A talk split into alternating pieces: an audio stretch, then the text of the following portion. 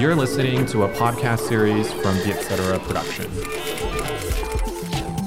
Biết tất là gì? Là podcast nghe xong biết thôi.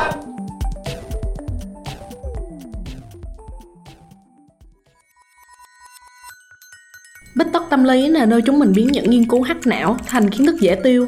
Bích tất tâm lý được dẫn dắt bởi Trân Lê và Hiền Lê, editor chuyên mục cuộc sống tại Vietcetera. Chị thích mèo nên có thói quen follow những hội nhóm về chó mèo với thú cưng trên mạng xã hội á. Mà mỗi lần vào xem ảnh với video trong đấy là hết tập trung làm được việc gì luôn Vì nhìn chúng nó cưng quá trời cưng á. Em cũng vậy nè, mỗi lần nhìn thấy tuổi bốn chân này á, là em cứ phải dừng lại nựng một chút rồi mới chịu được.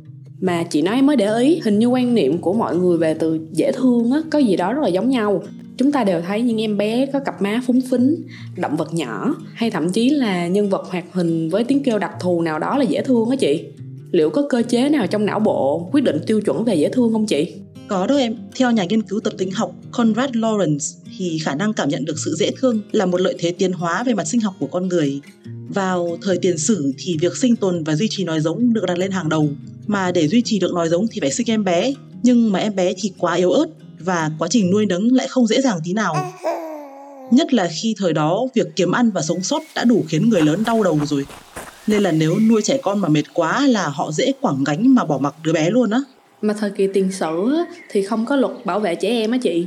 Cái thời mà còn ăn lông ở lỗ thì đúng là lo sống sót còn chưa xong chứ đừng nói đến quy chuẩn đạo đức hay là luật pháp gì để ràng buộc người ta. Vậy nên não mới phải vào cuộc đó em nó tạo ra một cơ chế khiến người nuôi dưỡng mỗi khi nhìn vào em bé sẽ thấy chúng bé nhỏ vô hại và cần được bảo vệ thế nào. Cơ chế này chính là cái chúng ta gọi là sự dễ thương đó.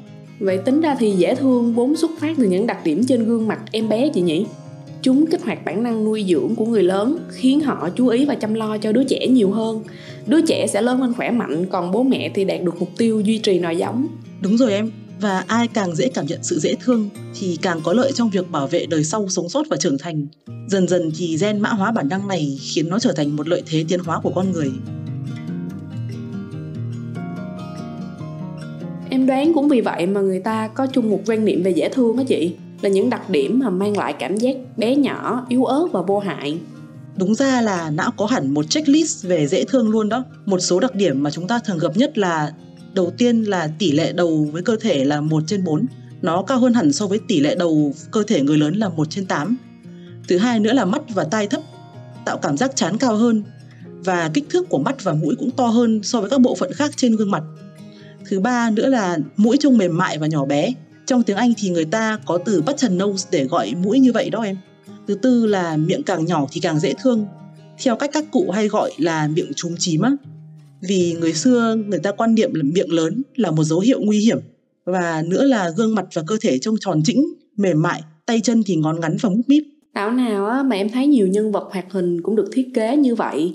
Hóa ra là dễ thương có công thức hẳn hoi ngoài ra thì em thấy có một số âm thanh hoặc là mùi hương đặc trưng cũng kích hoạt cảm giác dễ thương á chị ví dụ như là tiếng nói bập bẹ nè hoặc là mùi sữa của em bé chuẩn rồi em và khi mà não nhận diện được những đặc điểm này nó sẽ kích hoạt vỏ não trước thì đấy là khu vực liên quan đến cảm xúc của con người hệ quả là chúng ta thấy yêu thương và đồng cảm từ đó sẽ có động lực nuôi nấng em bé hoặc là vật nuôi á bên cạnh đó thì não còn trao thưởng bằng cách tiết ra hormone dopamine khiến ta thấy dễ chịu và vui vẻ hơn Thế là ta cứ muốn ngắm, muốn cưng nựng và chăm sóc em bé, dù biết là sẽ phải trải qua rất nhiều khó khăn trong cái quá trình này. Mà không chỉ có em bé hay thú cưng, em thấy nhiều người lớn mà sở hữu đặc điểm của em bé cũng được hưởng lợi ké từ cái cơ chế này luôn á chị. Đúng rồi đó em, những người lớn mà có mắt to, môi trùm chím hay là má phúng phính cũng dễ gây thiện cảm với người khác hơn so với người có gương mặt góc cạnh.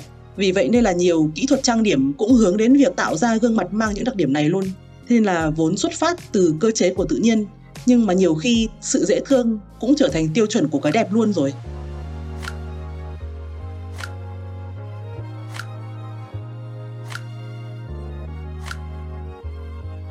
Nhắc đến cân nựng em thấy còn có một cái phản ứng phổ biến nữa là mình sẽ rất là muốn véo muốn bóp hay là muốn cắn những cái thứ dễ thương á chị dù mình không hề có ác ý mà chỉ bởi vì nó quá dễ thương thôi đây gọi là hiện tượng gây hấn dễ thương, tiếng Anh là cute aggression đó em.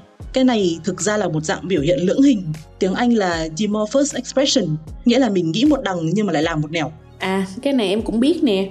Người ta thường khóc vì quá hạnh phúc, trong khi đáng lý ra khóc là biểu hiện của sự đau buồn ngược lại á có những lúc trong lòng mình thấy rất buồn nhưng bề ngoài vẫn cứ cười gượng mà rõ ràng là mình không hề cố ý Thực ra cơ chế này xảy ra là do mình bị quá tải đó. Em có nhớ là ban nãy mình nói về vỏ não trước và cơ chế trao thưởng của não không? À, em nhớ chị ơi, hai bộ phận này đều có những phản ứng riêng khi thấy những cái thứ dễ thương. Đúng rồi em, nhà tâm lý thần kinh học Catherine Stavropoulos đã từng làm thí nghiệm.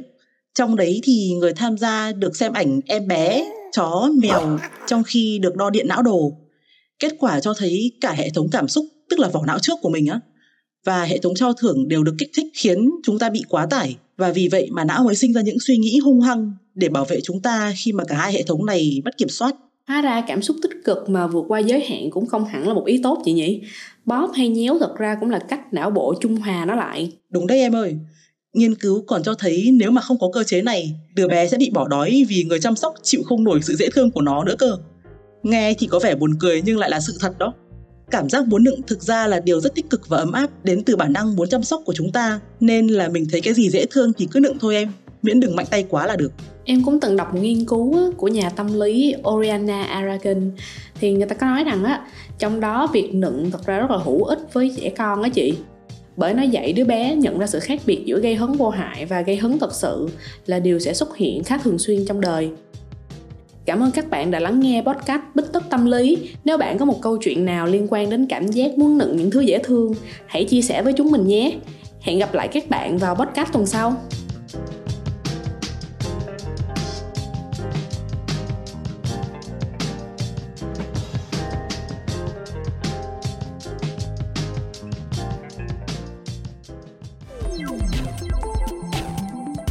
Tâm lý được thu âm tại Vietcetera Audio Room chịu trách nhiệm sản xuất bởi Giang Trần. Bên cạnh Bít Tất Tâm Lý, hãy đón nghe những podcast khác của Vietcetera như Bít Tất, Cởi Mở, Have a Sip, Việt Nam Innovators tiếng Anh, Việt và MAD.